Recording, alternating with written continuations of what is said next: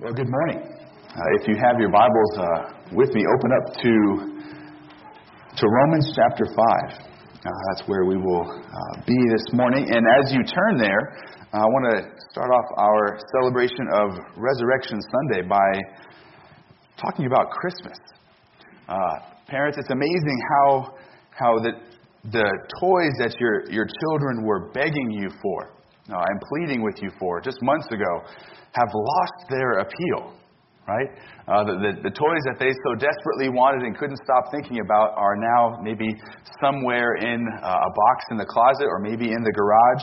Uh, it's amazing how uh, true the oft repeated saying is that familiarity breeds contempt. Uh, that as we become more and more familiar with something, uh, it loses uh, its appeal. It's the law of diminishing returns, so to speak. Uh, and sometimes that can happen with, with spiritual matters. Uh, as Christians, we become very well acquainted with the cross and with the empty tomb. We, come, we become very acquainted with Christ crucified and Christ risen. Uh, but uh, these two things that are extremely familiar to us must never lose their uh, appeal. They must never lose their importance, uh, and they must never diminish our appreciation for what Christ has done on our behalf in both the cross and in his resurrection. More often than not, we need to be uh, reminded of things that we have already learned rather than just learning new things. If you're there uh, with me uh, in Romans, uh, as we, we get to, if you look at Romans 1, Paul uh, had a desire, as he's, he's, writing to people who already know Christ. He's writing to believers in the city of Rome. And look at what he says in Romans 1.15. He says, So I am eager to preach the gospel to you also who are in Rome Paul couldn't wait to preach the gospel, to proclaim the gospel to people who already knew it, who already were familiar with it, who already loved Christ. He couldn't wait to proclaim this message uh, of simple truths, right? That God is holy, that man is sinful, that Christ died for sinners, and now all people everywhere are called to place their faith and trust in Christ alone for salvation. Elsewhere in his letters, in 2 Corinthians 11:3, Paul says this He says, But I am afraid that as the serpent deceived Eve, by his craftiness your minds will be led astray from the simplicity and purity of devotion to Christ. The gospel is simple. It's a simple set of truths, and our devotion to Christ doesn't need to be complex. It's a simple devotion that Christ calls us to, to worship Him to build our lives upon Him rather than upon our own wisdom, to trust not in ourselves, but in His atoning death on the cross. And that is the essence of what we want to look at today. Is, as we turn from Romans 1 to Romans 5, Paul is going to be writing to the Romans, and he's going to be explaining salvation to them. Uh, and Romans is his magnum opus, uh, his greatest work. Uh, and in this letter, Paul is going to remind them of what they already know and what they have believed. And in this section in, in Romans chapter 5, uh, verses 6 through 11, that we're going to read, he's giving them assurance of what they have believed, that God will finish the work that he has begun. Read with me, beginning in, in Romans 5, verse 6. For while we were still weak, at the right time, Christ died for the ungodly. For one will scarcely die for a righteous person, though perhaps for a good person one would even dare even to die. But God shows his love for us in that while we were still sinners, Christ died for us. Since therefore we have now been justified by his blood, much more shall we be saved by him from the wrath of God. For if while we were enemies, we were reconciled to God by the death of his Son, much more now that we are reconciled, shall we be saved by his life. More than that, we also rejoice in God through our Lord Jesus Christ, through whom we have now received reconciliation. How amazing those verses. On Friday night, we, we looked at verses 6, 7, and 8, uh, seeing the love of God that He demonstrated by sending His Son to the cross.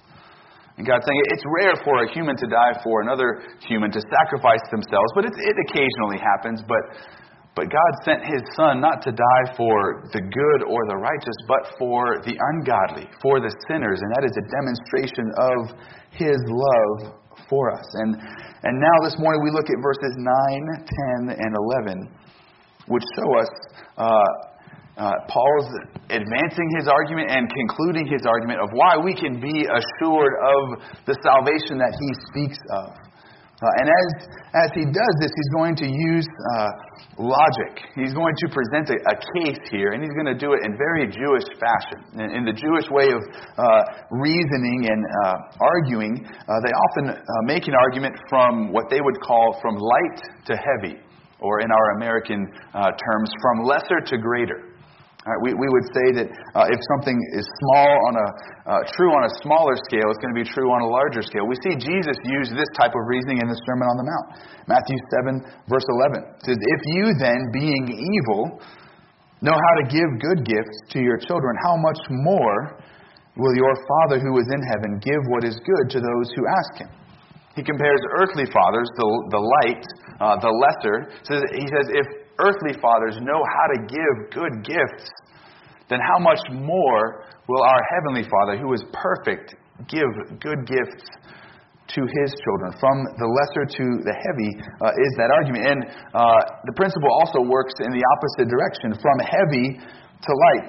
Turn over uh, just a couple pages to Romans chapter 8, verse 32, where Paul says, He did not spare His own Son, but gave Him up for us all how will he not also with him graciously give us all things? What Paul is saying there is if, if God has given us the greatest gift of his Son, there's nothing else for him to hold back. He points to uh, the heavy, the, the greater idea, and then points to the smaller as also being true. Uh, and that's the type of argument that Paul is going to use twice in our passage this morning. He's, he's going to argue from, from greater to the lesser, from the heavy to the light. And he's also going to use a term, saved, twice in this passage one in verse 9 and one in verse 10. And it's important for us to understand what he means when he uses that term, saved. So there are three different ways uh, that, that you can use that term in the New Testament. One, you can speak of uh, our past salvation, of being saved in the past, uh, of Christ's redemptive work on the cross, which he purchased uh, for our salvation. Romans 8:24 is an example of this. For in this hope we were saved. Speaking again, past tense of that moment when we placed our faith in Christ, uh, our past salvation. Then there's the, the present idea of uh, our being saved. Uh, we read that in 1 Corinthians uh, 15, and we also see it uh, in 1 Corinthians chapter 1, verse 18. It says, For the word of the cross is folly to those who are perishing, but to us who are being saved, who are in the process of being saved uh, by the work of the Holy Spirit in our lives to deliver us from sin in this present life. There's a, there's a present sense of saved, and there's a past sense of saved. But what Paul is speaking of in our passage today in Romans 5 is going to be a future sense of our salvation. That future point in time when we all have to stand before Christ and give an account for our life. Uh, at the final judgment is what Paul is speaking of. We will either escape his wrath because of what Christ has done, or we will pay the penalty for our sins for eternity. So, what we want to see this morning, what we want to look at in Romans chapter 5, verses 9, 10, and 11, we're going to see three logical connections that give us assurance that what God began at the cross and confirmed in the resurrection, He will finish in the future. Look with me at connection number one in verse 9 that our past justification assures us of our future salvation. Our past justification assures us of our future salvation. Paul begins, Since therefore we have now been justified by his blood. See, all people are in need of being justified. All people are utterly sinful. And as we look at this paragraph, we spoke about this on Friday, but it's worth repeating. Look at the, the words that are used to describe us here in this paragraph. He refers to us as weak in verse 6, as, as being helpless, unable to save ourselves. He refers to us as the ungodly at the end of verse 6. In verse 8, he refers to us as sinners. We have fallen short of the glory of God. We've missed the mark. And then, as we'll see in verse 10, we are enemies of God. We are at war against Him. That, that is why we, we need someone to justify us. We need somebody because we stand condemned before a holy God and we are weak, helpless, completely powerless to save ourselves, to deliver ourselves from the wrath of God. And that is why Jesus died for us. While we were sinners, Christ died for us on our behalf. That's, that's a fancy theological word there justified. Uh, and what Paul is meaning is that all who have believed in Christ, uh, when he says they are justified, he means that they have been declared righteous. So even though we are guilty, uh, even though we have sinned and have the stain of sin upon us, Christ died for us, and his blood has washed our sins away so that we are no longer viewed by God as being guilty, but as being righteous, as being innocent. Because when Christ uh, died for us, Paul, or God now looks at us and sees not our sin, but Christ's righteousness. And, and notice two things about that word justified. Number one, it's past tense. It has already taken place. We were justified, referring again to our moment that we have believed in Christ. And then also notice that it is in, in the, a passive voice. There's active, middle, and passive. Active is when we perform an action, passive is when uh, an action is performed upon us. And this is a, a passive verb. This is something that is done to us, that we were justified. We didn't act to justify ourselves, God justified us in Christ. And that justification came about, how that came about is described in those next three little words by his blood. Christ's blood washed away our sin and made us righteous. The moment that we believe, the moment that we trusted not in ourselves but in Christ, our sins are washed away. Hebrews 9:22 says, Indeed, under the law, almost everything is purified with blood, and without the shedding of blood, there is no forgiveness of sins. Without the shedding of blood, we could not be forgiven. So Christ gave his blood. In the Father's perfect and infinitely wise and good plan, he sent Christ to the cross so that we might be justified, forgiven, declared righteous by his sacrificial death. That is what uh, that is the means of our justification. That, that, is, that is the heavy that Paul is pointing to in his argument. If, if God has justified us by the blood of his Son, in the next two words, much more. There's a comparison here. If God has done this, how much more will he also do what comes next? He's arguing from greater to the lesser. He says, Much more shall we be saved by him from the wrath of God. And again, make note of two things about that verb save. Once again, it's, it's passive. It's not something that we are doing, it's something that God is doing for us. And this is future. This is, again, our final salvation when we stand before God. Uh, and Christ is the one who saves us from the wrath of God because he experienced the wrath of God on our behalf so that we would never have to. Uh, and yet, to a certain extent, our salvation is not fully realized yet, is it? Because right now, what we have is a, is a promise that, that God will, in the future, when we have to stand before Him and give an account, that we will be forgiven on that day. That, that's when our salvation will be completely realized. Turn with me to the last book in the New Testament, Revelation 20.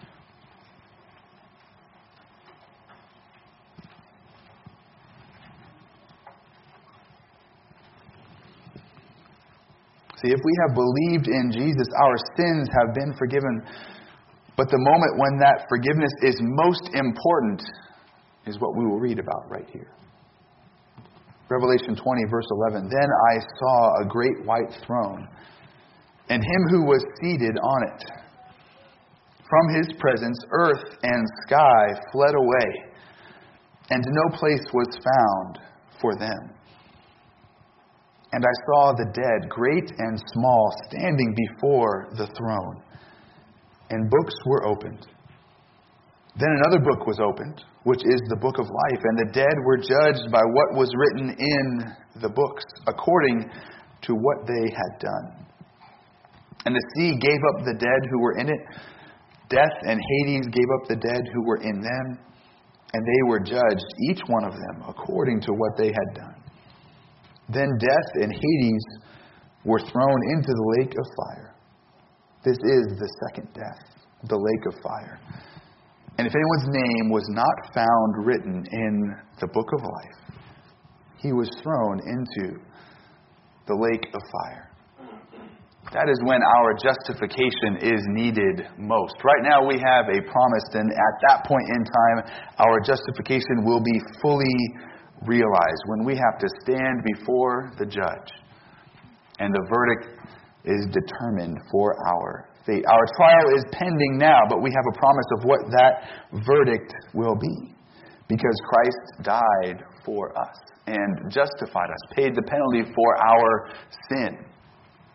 Now, in the, in the United States, we have a, a law that's commonly known as double jeopardy. Uh, you may have, have heard of it. Uh, it's the law that states that uh, if you have been tried for a crime uh, and determined to be innocent. You can't, you can't again be tried for that same exact crime. If, you, if you're put on trial that you have murdered somebody and you're found to be innocent, they can't try you for that exact same crime once again. There, there's uh, a law for that. Uh, and that is, that is what we see here. The, the flow of Paul's argument, he's arguing from greater to lesser, and he's pointing this reality out that if Jesus has paid for your sins on the cross, they have been paid for. And then at a later point in time, God is not going to condemn you or call you guilty if Christ has already paid for your sins. That would be double jeopardy. Why would you be punished and condemned for what Christ has already paid for? If Jesus has paid for your sins, you can never be condemned for them at the final judgment. John 8:36 Jesus says, "If the Son has set you free, you will be free indeed." What God began, He will complete. He will not declare you righteous now and then condemn you later. James Montgomery Boice writes this If God has already justified us on the basis of Jesus' atoning death, if He has already pronounced His verdict, any verdict rendered at the final judgment will be only a confirming formality. We need to to notice that neither of these actions, our justification, our salvation, neither of these verbs are our doing. You didn't justify yourself, and you will not save yourself on the last day. We are completely dependent upon God to do what He has promised to do. And Paul's argument that is if He has done the first, then He will most assuredly do the last. Another pastor, Martyn Lloyd-Jones, says the apostles' argument is that this method, this way of salvation that God has planned, is a complete whole. And therefore, if we have been justified by Christ's blood, we are joined to Christ. We are in Christ. And we shall therefore be saved by Him completely and perfectly. What hope and comfort that brings to our souls. Amen? that what God finished or what He began, He will most assuredly finish. And that our righteous standing, our justification is not in our hands, but in the hands of God. And this is only the first connection, the first part of Paul's argument that he makes here. Look with me at the next verse and see the second connection, the second argument that he makes from greater to lesser. In verse 10, he says, For if while we were enemies, we were reconciled to God by the death of his Son. How much more, now that we are reconciled, shall we be saved by his life? what Paul is saying is that uh, he says this introductory statement: if, if while we were enemies of God, uh, and we all were enemies in rebellion against a holy God, uh, at war against our Creator, even though we could never win that war. There's no possibility of winning our rebellion against God, and yet we continue to act. And yet, instead of exterminating us, instead of completely wiping us out for our rebellion, which God absolutely had the right to do, He sent His Son. He, he reconciled us. Look at the verse. He says, If while we were sinners, we were, while we were enemies of God, we were reconciled to God by the death of his Son. Again, notice we were reconciled, past tense and passive. Again, not something that we have done, but what God has accomplished. And notice that our reconciliation came about through the death of his son. Our justification came by his blood, our reconciliation, peace with God, the peace with God spoken of in Romans 5 1. Well, Paul says, therefore, since we have been justified by faith, we have peace with God through our Lord Jesus Christ. See, now, if, if uh, a king had a rebellion on his hands, if he has citizens who are rebelling against him, and, they, and, and these citizens have no, no chance of winning in this rebellion, what would that king do? He'd probably just wipe out the rebels. Right? Wouldn't that just be the, the normal method of thinking? But what God did with those in rebellion against him, he sent his son in exchange for those rebels. He says, uh, Let me send Jesus to reconcile these rebels to God the Father. This is what God has done for us. He exchanged his perfect, holy Son and made peace with us through his Son. God didn't need to do that. We were in desperate need of someone to make peace for us. But again, going back to verse 6, we were still weak. We were still helpless. So what Paul is saying is that while we if while we were sinners, if our sin could not overcome and restrain God from saving us, how much more will God continue to exercise grace upon us and bring us to that time of final salvation.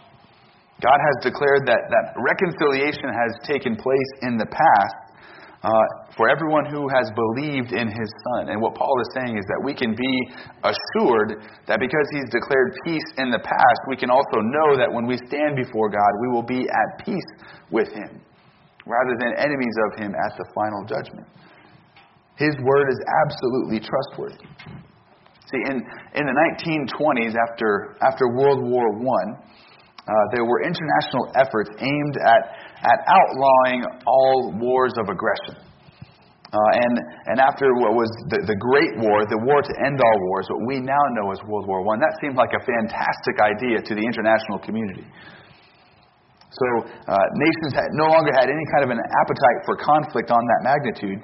Uh, so the idea of making war illegal, like, man, that sounds amazing. Let's pursue that. So, so after years of discussion and negotiation, on August 27, 1928, 15 nations signed uh, what became known as the Kellogg-Briand Pact, or the Pact of Paris, and it agreed upon two clauses. The first outlawed war as an instrument of national policy. And the second called upon the signatories to settle their disputes by peaceful means. And the signatories included France, the United States, the United Kingdom, Ireland, Canada, Australia, New Zealand, South Africa, India, Belgium, Poland, Czechoslovakia, Germany, Italy, and Japan. The, the, the, agreement was later signed by 47 other nations, and then uh, almost every other established nation in the world agreed to it as well. That was in 1928. However, just three years later, in 1931, Japan invaded China. And nobody responded. Nobody intervened. Nobody did anything. So this, this promise of peace, this, this pact that, hey, we will no longer have wars of aggression. Look at us. Look at how great things will be. This promise of peace did absolutely nothing of what it was intended to accomplish, to, to avoid another conflict like World War I. And in fact, World War II was just as bad, if not worse. But these were promises of men, and God's promises are not at all like them. What God promises, He will keep. When He says, I have peace with these people, if you place your faith and trust in Christ, you will be reconciled with me. That's what God says. When He declares peace and reconciliation, that is what we will have. And that is what He says.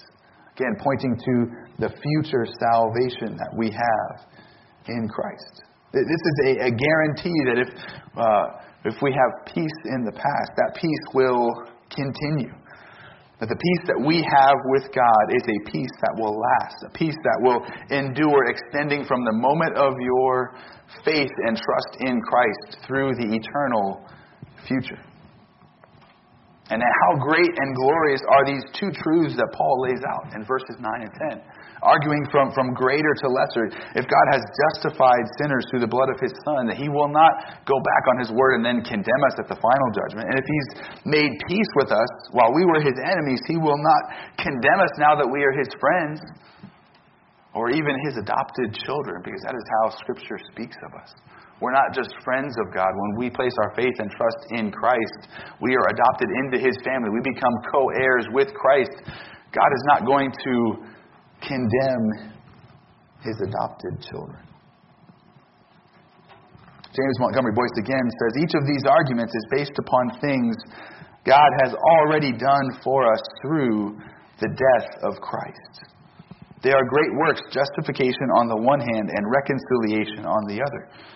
They are so great that they are used by God to commend His love to us, as Paul stated earlier. But if God has already done such great works on our behalf, justifying us in Christ when we were ungodly, and reconciling us to Himself when we were His enemies, God will obviously continue His work on the lesser task of seeing us through life and through the final judgment. It is a much greater miracle to take a rebel and make them a child of God than it is to maintain a child of God in the grace of God until that time when we pass from this life to the next. That is what Paul is saying. If God has done the greater, he will most assuredly do the lesser. Another pastor more succinctly says, If the dying Savior reconciled us to God, surely the living Savior can and will keep us reconciled. How great the Father's love for us, and how amazing the love of Christ as it has been demonstrated in the cross and in the resurrection. And Paul, he makes these two arguments. He, he presents them to us. And then he also, in this third connection, he's going to show us how we, we should respond to these truths. Look at the amazingness of what God has done for us, and this is how we should respond. Look with me at this third connection in verse 11 of Romans 5. He says, More than that, we also rejoice in God through our Lord Jesus Christ, through whom we have now received reconciliation. See, our, our natural response to this fact that we have been justified and reconciled, and that's not going to change. We should respond to that with rejoicing. Or the idea of, of boasting. That's what the, the Greek word literally means, that we should boast in what God has done on our behalf. We should exult in it. We should celebrate it. We should talk about it. These truths assure us that our future salvation is secure because it's not built upon what we have done, but what Christ has done already for us in the past. We have, uh, in the Greek, it says that we have obtained the reconciliation. We have the reconciliation of all reconciliations. We have the peace uh, of all uh, peaces, so to speak. There's no greater peace that we can have. Human relationships are important. When there's strife in human relationships, those are enjoyable times, right? Uh, and when there's strife between us and God, we can't draw near to Him. But now we have peace, reconciliation. We can draw near to God the Father because his Son has obtained the reconciliation for us. And instead of uh, Paul speaking in the past tense or in the future tense now, what he's saying is, is present.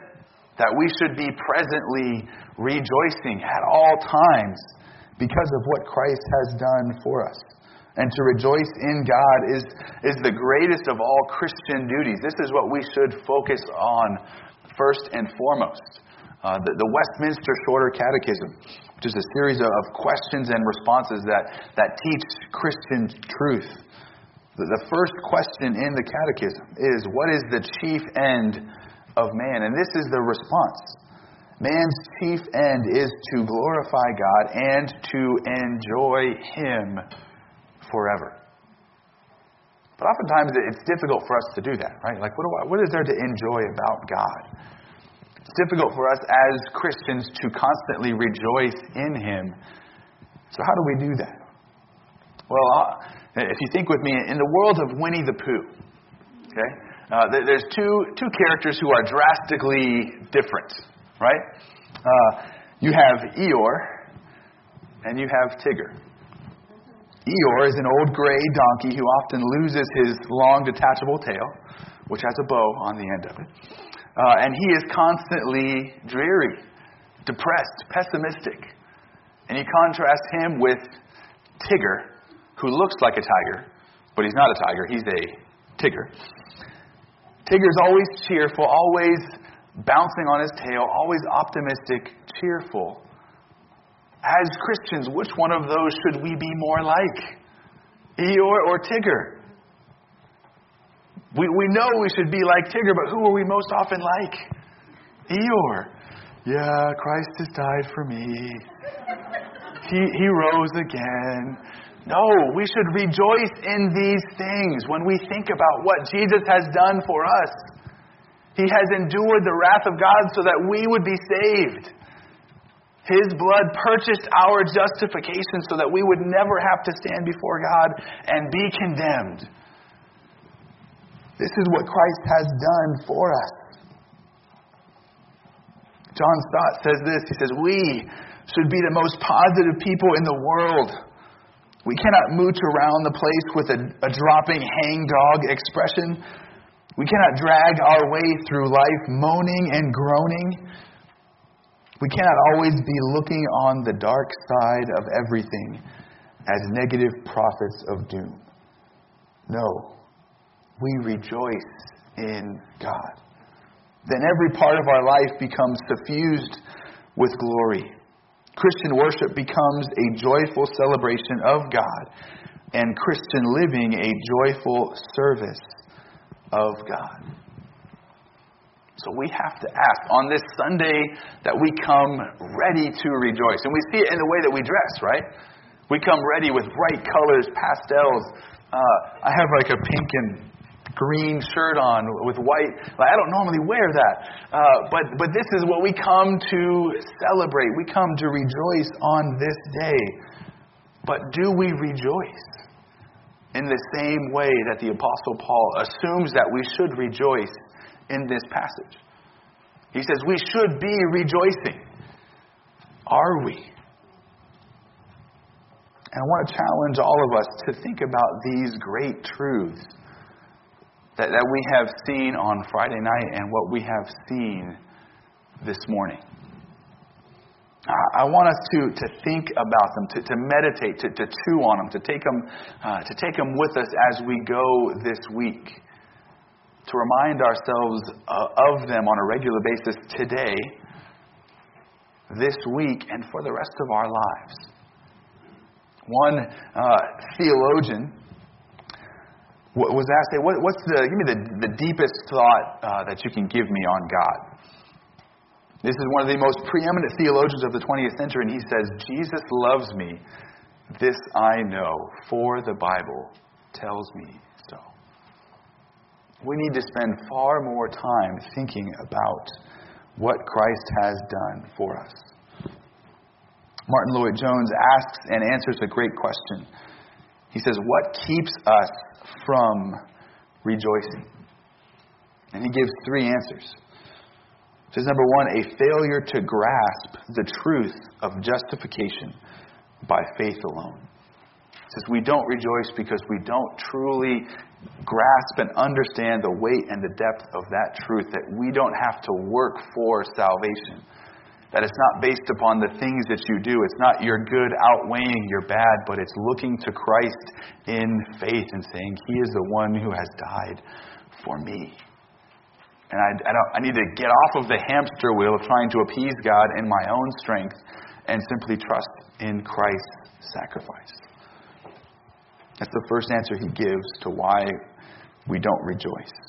The second, he says, a failure to meditate as we ought to.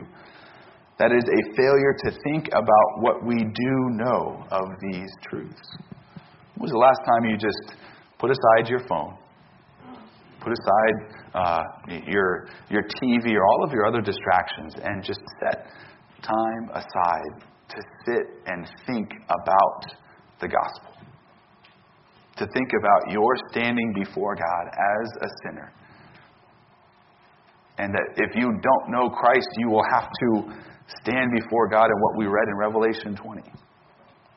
If the earth runs away from that throne, how do the people feel standing at that throne? Think about that. If not for Christ, that we would be standing in that place of judgment, having to answer for all that we've done. Which is a scary thought, right? When those books are open and everything that we've said, every uh, every action that we have performed is, is laid bare and, and and opened, and we are judged based upon those things. If we do not know Christ, that is how we will be judged. But if we know Christ, we are not judged based upon those things, but we are judged based upon what Christ has done on the cross.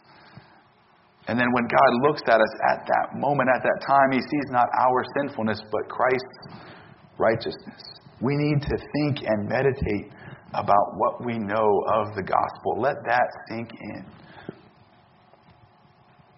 And then, number three of what Dr. Lloyd Jones says is that a failure to draw the necessary conclusions from Scripture. Sometimes we, we, we don't draw the right conclusions. We, we miss the weight and the gravity of our salvation, or we miss completely what its implications are. We need to think about these things. And some of you might be hearing these truths for the first time today. Some of you not, may not be able to rejoice. Some of you may have heard these truths before, but you're holding out. And in the hardness of your heart, you are continuing to reject what Christ has done. And I would plead with you, beg with you. Don't trust in yourself. Look to Christ in faith. Repent. Turn from your sin and turn to Jesus, the all sufficient sacrifice, who gave his life so that you might not have to stand before God in the future and be condemned. And if you have questions about that, if you say, I want to know more, I want to know Christ in the way that you describe, I want to know Christ in a way that I can rejoice over my future salvation, please come speak with me after this. Speak with Pastor Bruce.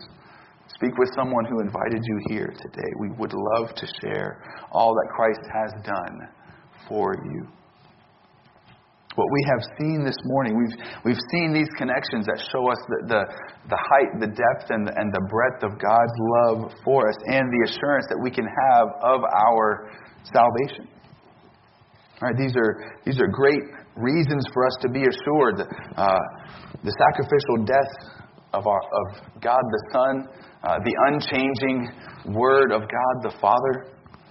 These are reasons for us to rejoice. But on this day, of all Sundays. And every Sunday is a celebration of the resurrection. We have to get that in our minds.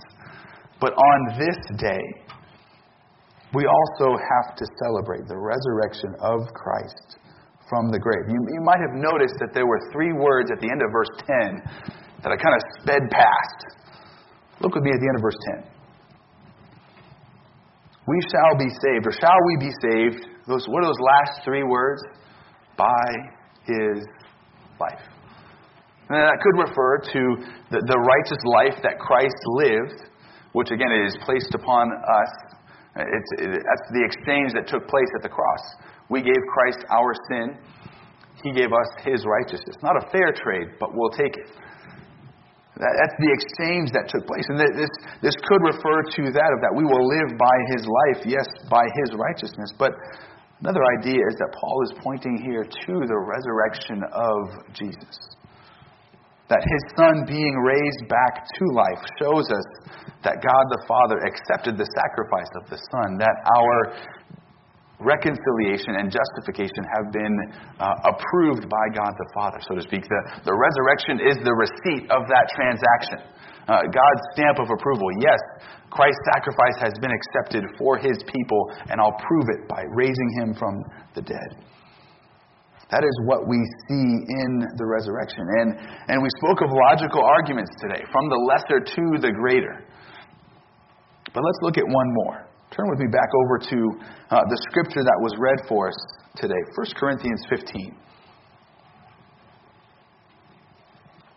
Here, here's a, a logical argument for you. How do we know that what Jesus promises, that He is able to forgive our sins, that He is able to raise us again on the last day? Because that is what He has promised to do.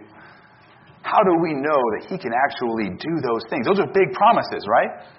To say, I can forgive sin that I have, I can conquer sin and death. Those are lofty promises of Christ. How do we know that He can actually do them? Well, we know that He can do them because He did it. because He Himself was raised. Look with me, 1 Corinthians 15, verses 1 through 4. Now, I would remind you, brothers, of the gospel I preached to you, which you received, in which you stand, and by which you are being saved, if you hold fast to the word I preached to you, unless you believed in vain. For I delivered to you as of first importance what I also received that Christ died for our sins in accordance with the Scriptures, and that he was buried, and that he was raised on the third day in accordance with the scriptures. See, what's amazing here is, again, Paul wanted to remind them of the gospel. Hey, you already know this, but let me, let me speak it to you again. He reminded them, and then he gave them two things that are of first importance. And what were they? That Christ died for us in accordance with the scriptures prophesied in the Old Testament. And the second was that he was raised again on the third day in fulfillment of those same scriptures. And he said those are of first importance because if you take away those two things, if you take away this weekend from our Christian faith, what do we have?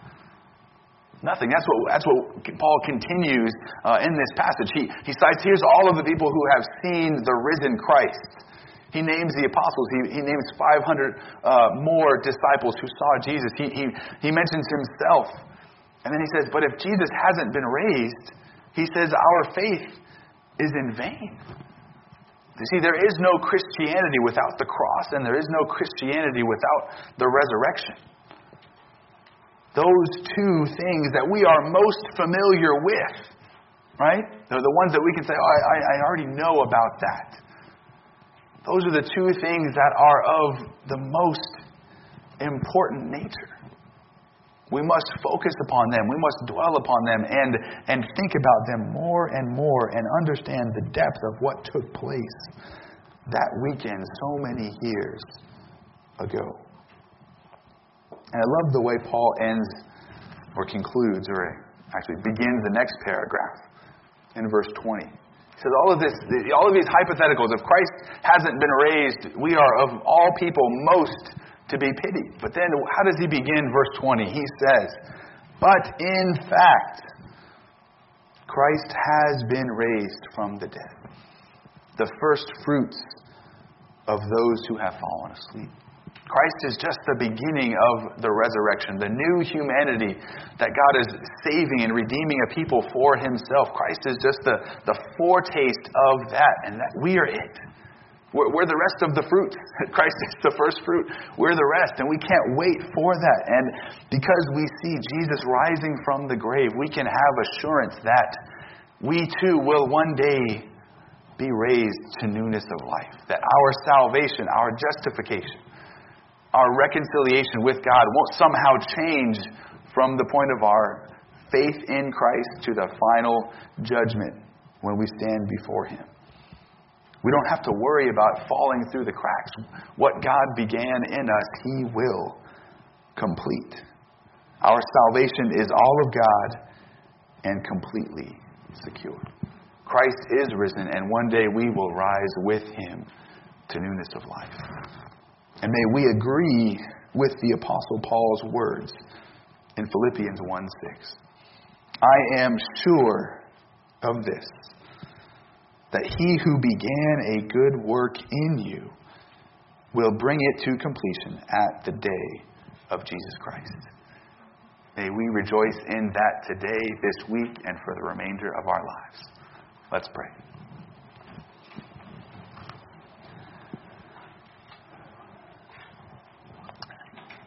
Heavenly Father, you are our Creator, you are worthy of all glory, honor, and praise. We owe everything to you because you have given us life. And in your perfect plan, you have saved us. Lord, you have done it. We have not. We were your enemies. We were the ungodly. We were sinners. And in the middle of our sinful rebellion against you, you sent your Son to die for us, to justify us by his blood, to reconcile us with you by his death. Lord, may we trust in your promises that what you have performed in the past assures us that you will complete our salvation in the future. Lord, may we think about that, and Lord, may we rejoice in those truths that you will finish what you have started, that you have saved us, you have promised salvation, you will complete our salvation. Lord, may we rejoice in that truth, and may our hearts be heavy for those who do not know you, for those who, who rest not in your grace, but in your wrath.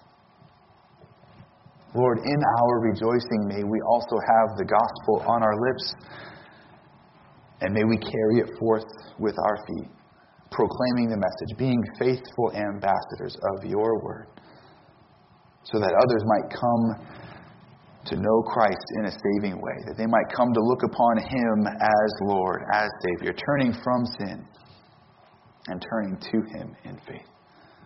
Lord, I pray that we would meditate upon the truth of the gospel, the simplicity and purity of devotion to Christ. May we think about that.